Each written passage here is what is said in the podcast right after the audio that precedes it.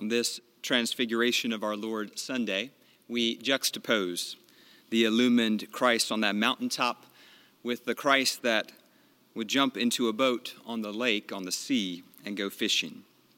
Our lesson, our second gospel lesson, is from the Gospel of Luke.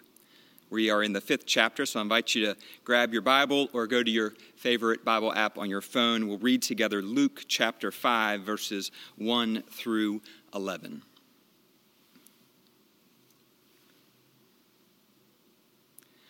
Once, while Jesus was standing beside the lake of Gennesaret, and the crowd was pressing in on him to hear the word of God, he saw two boats there at the shore of the lake. The fishermen had gone out of them and were washing their nets. He got into one of the boats, the one belonging to Simon, and asked him to put out a little way from the shore.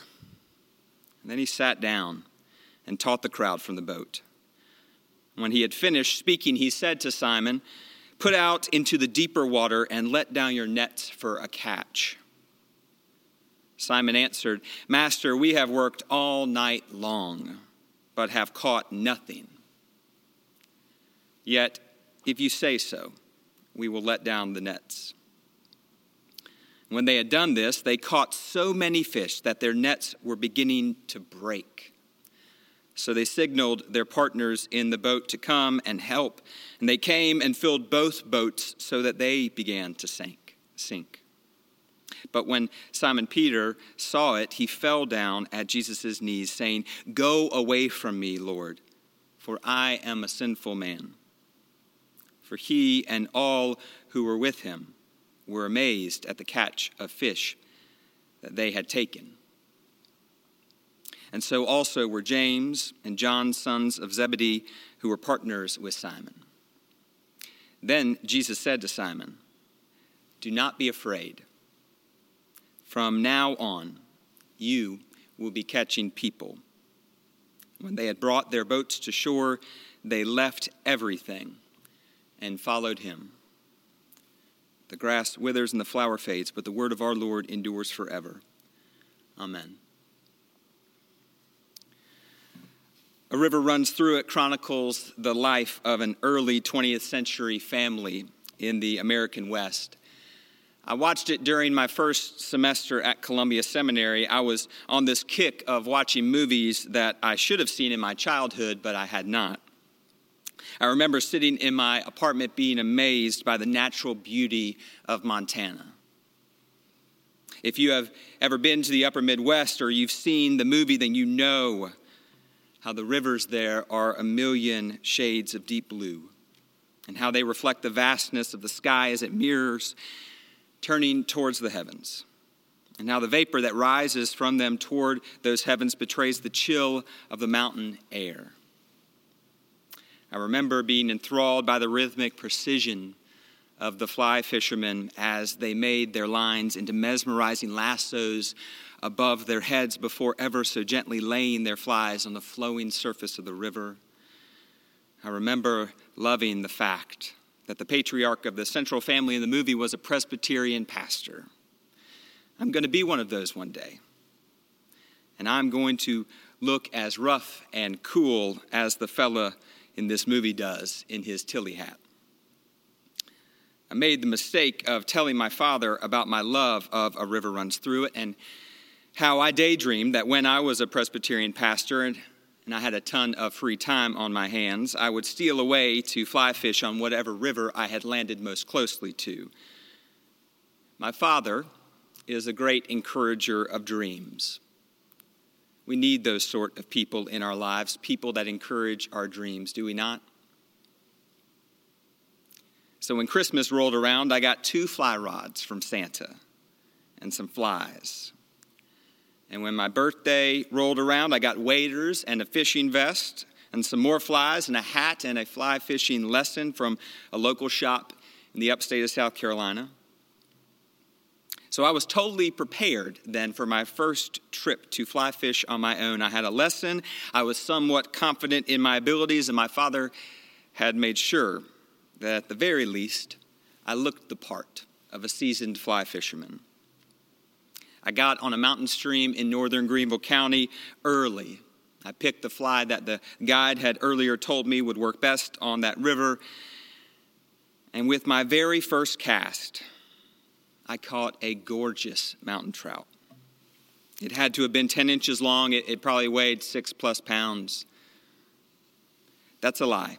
My first cast landed in a tree, along with a number of other casts. Some 15 minutes later, about my 10th cast, I finally had that fly land on the river where I desired it to land. I spent all day fishing that river, moving up and down its banks, trying to find the perfect spot. And you know how many fish I caught that day? Zero. Now, if one would have happened upon me on that stream, seen me in my Orvis hat with my brand new waders and my cool vest and my polarized sunglasses, one might have thought, I bet that guy knows what he's doing. I bet he's reeling them in left and right. But the truth is that sometimes you can fish all day and come up empty. Amen? Simon Peter would have said, Amen him and his friends, they, they were worn out when Jesus decided to come and commandeer their vessel. They were washing their nets on the shore, worn out from an entire night spent on the water, probably frustrated that their hard work had profit, profited them exactly zero fish. And then Jesus comes down to the water's edge, hops in Simon Peter's boat, and asks him to take him a little ways from shore so that he can teach the crowd that has gathered in closely, hungry to hear the word of God. Simon Peter has been tossing nets out into that same water all night, trying to catch some fish.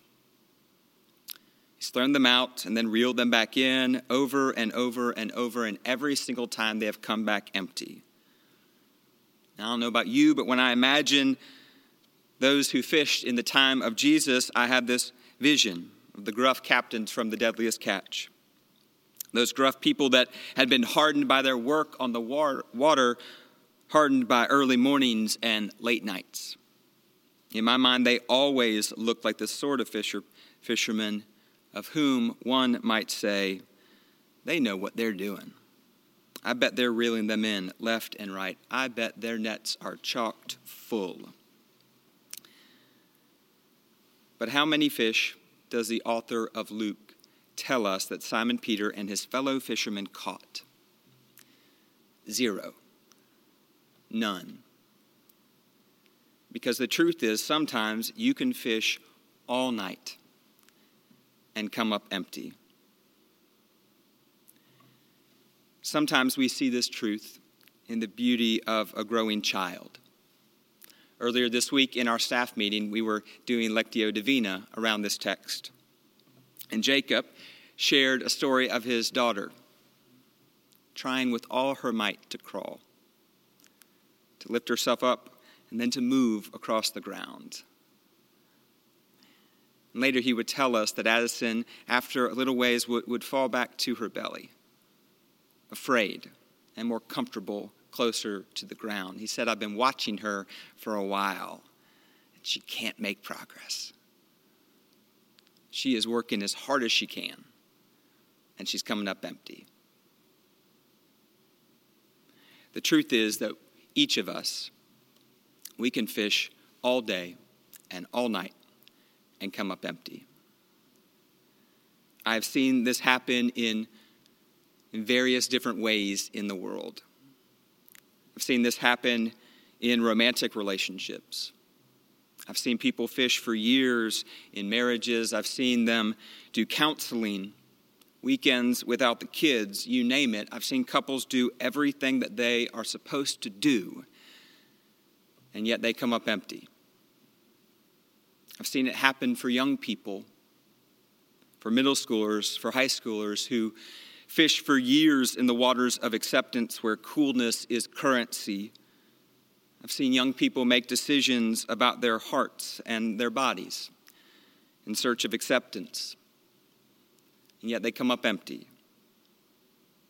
I've seen it happen in people's spiritual lives as well. I've seen people say, if I just prayed more, or if I just spent more time in Scripture, if I just believed more, I'd feel like God was actually a part of my life. I've seen people try with all their heart and come up empty. I've seen it happen in careers. I've seen people spend years in jobs that do not fulfill the wantings of their soul but who have imagined that the money or the title or the status would make it worth it. And yet they come up empty. I've seen it happen with parents and their children, parents pouring blood and sweat and tears into the life of a child, trying to turn them around, to put them on the right track. And yet they come up empty.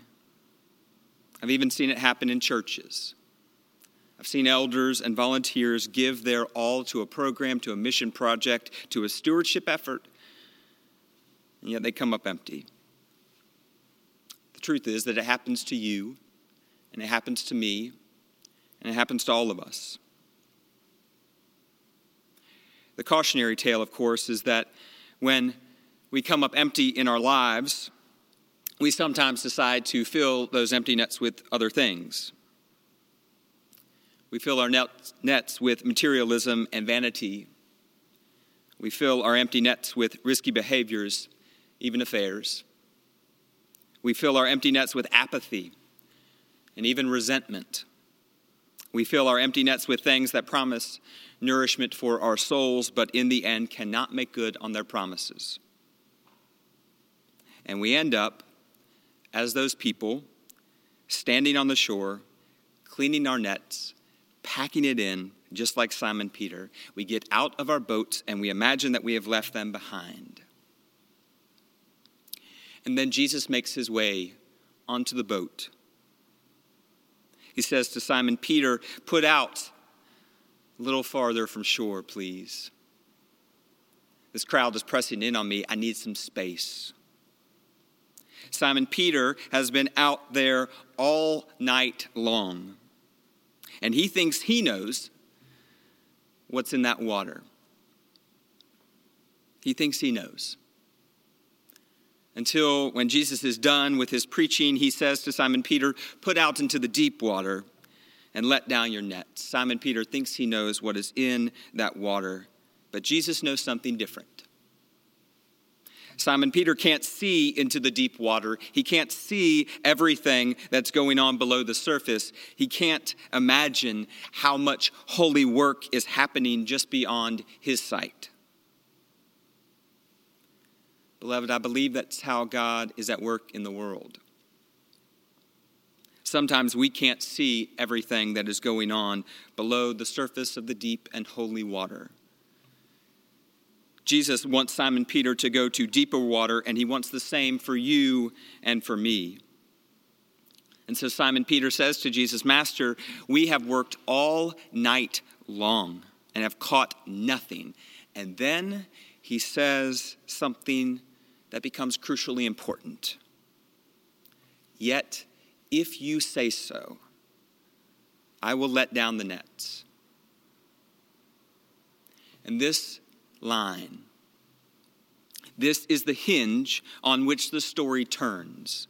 Indeed, it is the hinge on which Simon Peter's entire life turns. Yet, if you say so, I will let down the nets. Beloved, what if we said such a thing to God? I've done everything I can do in this relationship, yet if you say so, I've tried as hard as I can with this child, yet if you say so. I struggled with my faith, yet if you say so. I'm afraid to imagine a career shift at this point in life, yet if, if you say so. We are worried about imagining a new way to do church in this season, yet if you say so. For Peter, everything changes when he casts his net into deeper waters. The scriptures tell us that he begins to pull it back in, and there are so many fish that he has to call to his partners in the other boat to come and share in the bounty of what God has provided in the moment. So, what do you think it would look like to be drawn to deeper waters, personally and communally? What would it look like for you to cast your net into deeper waters? What would it look like for the church to cast our nets into deeper waters? What would it look like to foster an environment where we teach and challenge our youngest to tell us about the deeper waters in which they feel called to fish? Idlewild Presbyterian Church knows what deep water fishing is about. But where might God be calling us still deeper?